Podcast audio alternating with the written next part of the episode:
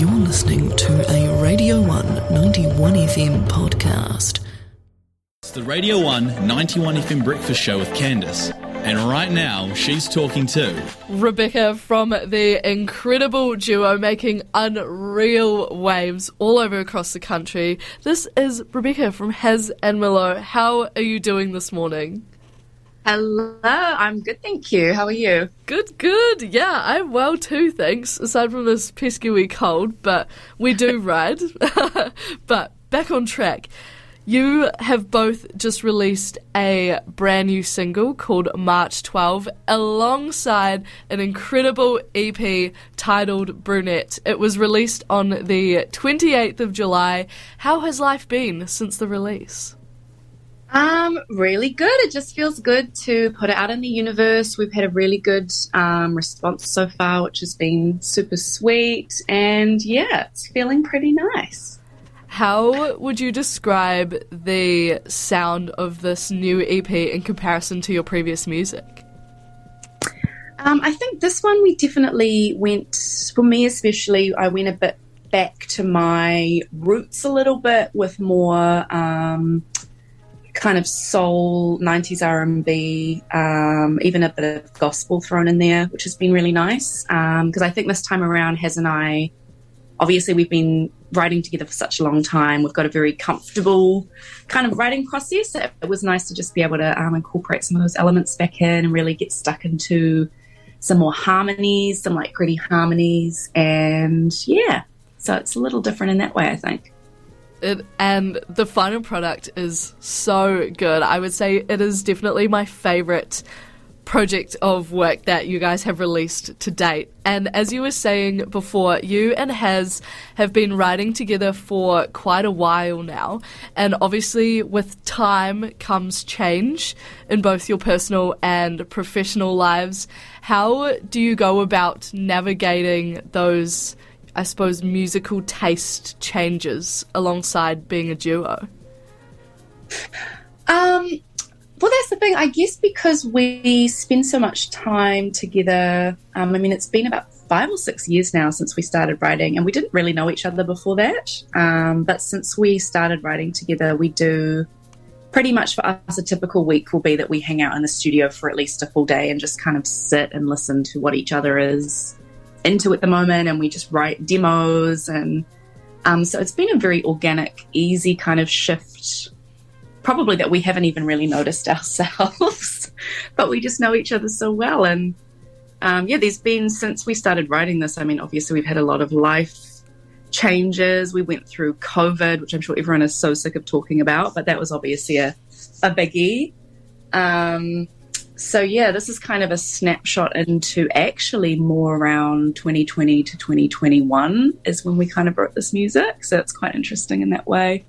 But yeah, we just kind of serve through life um, together as kind of each other's from afar, sometimes in person support. And yeah, it's cool. Oh, so beautiful. And I think that that definitely translates into the dynamic of your music. Like you can feel that you guys just collaborate so seamlessly, or at least it seems like that from the outside. Don't know what goes on in the studio. no, that's us.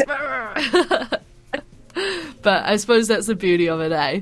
This EP is called Brunette, and you know everyone's always going around asking what's what's the meaning behind the name of the EP. What's well, you know, is it deep? Is it deep? Please tell us why is the EP called Brunette? uh, well, yeah, it is literally because I am brunette now. Um, and that's all there is to it. And that is because I basically fried my hair from bleaching. ah! That was yeah. Don't do it. Don't do it. It really ch- changes your hair forever. For context, with anybody who may not be familiar, their first EP was called Blonde, and now this one is Brunette. So, if you need a sign to not bleach your entire head of hair, take this from Rebecca. She knows from experience. This is it. Trust me. Trust me. now, the song that has been circulating in the Radio 1 rotation very, very regularly since its release was the lead single from the EP. It is called March 12th. Is there a deep meaning behind the name of this tune? Um, so, funnily enough, the song itself is probably the most personal thing I've ever written. Um, but the title is not deep either. It has names his beats by the date which he's written them on. Um, and this happened to be one that I grabbed straight away after hearing it, and it was obviously written on March 12th, and has now actually has three tracks, release tracks. I think there's a homebrew one, and maybe a Team Dynamite track also called March 12th. um, I guess it's an auspicious day for him to write on. that midway through March point, man, it'll get you. It'll get you. Now, you mentioned that March 12 is the most personal song that you have written and released to date. What kind of topics are covered in March 12th? Um, March 12th, it's it's a song that I wrote to myself basically as as a teenager, as a kid, um, and it's what I were what I wish someone had told me at the time. Um, kind of a time travel thing, if you will. Um, I went through some really difficult personal and family stuff during that time that really affected me and how I viewed the world and how I trusted other people for a very long time. Um, and it's one of those things, you know, if you could go back and tell your 13 year old self any one thing, what would you tell them? And I tell myself, you know, bad things happen, but it's okay to trust people. It's okay. You don't have to put on a strong front for the rest of your life. You can let people in, and one day, you know, you will find people that you trust and that you love, and it will be okay, basically. Such a beautiful theme, and also such a vulnerable message to share. And I think that there comes a lot of bravery with vulnerability as well. How do you go about navigating writing about vulnerable topics? Because obviously you want to share pieces of yourself, but also sometimes it's nice to keep those pieces of yourself to yourself as well. Yeah, I mean, I definitely, um, working with Haz has really opened me up to writing about topics like that. Um, I never used to do that in the past, or if I did, they'd be so ambiguous lyrically that no one else would really know what they were about. Um, but this is still, I think that that is one of the tools I still use. Is I think lyrically it's still ambiguous enough that I've had a lot of people um, interpret it in slightly different ways, or say they can relate to it um, in a way that maybe wasn't the intended meaning, but still is really cool. Um, so yeah, that's one thing I do is, you know, it's not graph kind of graphic and very, very straightforward. It's um, more about the feeling of the song, um, kind of conveys those emotions for me. And that's why I love working with Haz. Like whenever he sends me that beat especially evoked such a strong emotion that it made writing very easy. Like almost the lyrics almost didn't really even matter that much, if that makes sense for me. Mm. And alongside that, have you ever felt any pressure to not go too deep in your music or, you know, not explore too many sort of uh, vulnerable themes? Because I think that when it comes to, you know, commercial music and the way that we consume music these days, it's usually through social media or through a digital form, and it can be quite passive as well. Have you ever mm. sort of felt any pressure to not go too deep into your music or, you know, sort of hold back from being a bit more vulnerable? Yeah, 100%. I mean, especially when you're touching on topics, um, you know, like trauma or um, anything that can be, I don't know, it can kind of, for some people, it's very helpful. And for other people, for a ma- kind of mainstream audience, I think it could be a bit, you know, people want to listen to fun stuff, like sexy mm. fun stuff. So it can be a bit, um, yeah, a bit more of a risk to put yourself out there like that, which is why I have so much respect for songwriters that do do that. And I think I'm still just kind of verging on being able to really open up. Um, and same goes for any, you know, politics or um, any of those types of topics, it's definitely a bit more of a risk. And you are aware of that when you're writing, not to overstep sometimes, I think. Um, that's a really good point. I never really thought about it, but it's definitely a thing.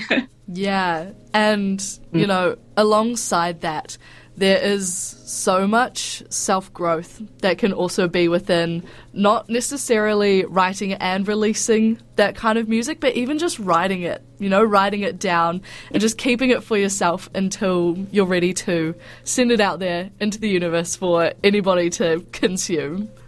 Absolutely. Oh yeah, that's the thing. I mean, I'm so lucky as a songwriter. It's so it's one of the most cathartic things you can do is just sit down and write a song. Um, yeah, even if it's just for you know yourself, being able to do that is very cool. So very um, uh, what's the word? Healing, like a balm. Music is a balm. Yeah, a nice wee kawa kawa balm on your little skin if it gets hurt.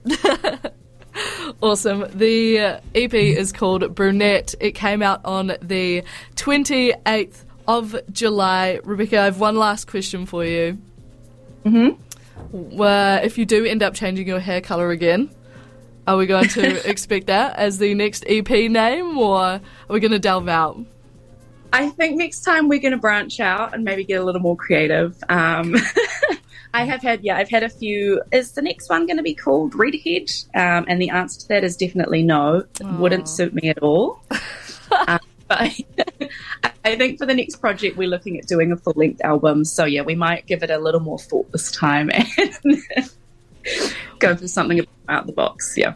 Worst case scenario, just name it after a date that has made the beats. Maybe March 12th again. Exactly. Who's to say? Who's to say? Awesome. Thank you so much for your time this morning. Congratulations once again on the release of this beautiful EP, Brunette. And we cannot wait for the full scale album. Yay! Thank you so much, and thanks for having me. Oh. And Haz says hello as well. Oh, shout out, Haz. You're legend. He's probably sleeping, but I know he's here in spirit. So Bless his socks. That was Rebecca from Haz & Miloux on their brand new EP called Brunette, as well as this lead single. It is called March 12. It goes a little something like this. This is Radio 1 Breakfast with Candice on your Tuesday morning. Keep it locked. Or did it wash right over you? Did you ever feel safe? Did you hold it?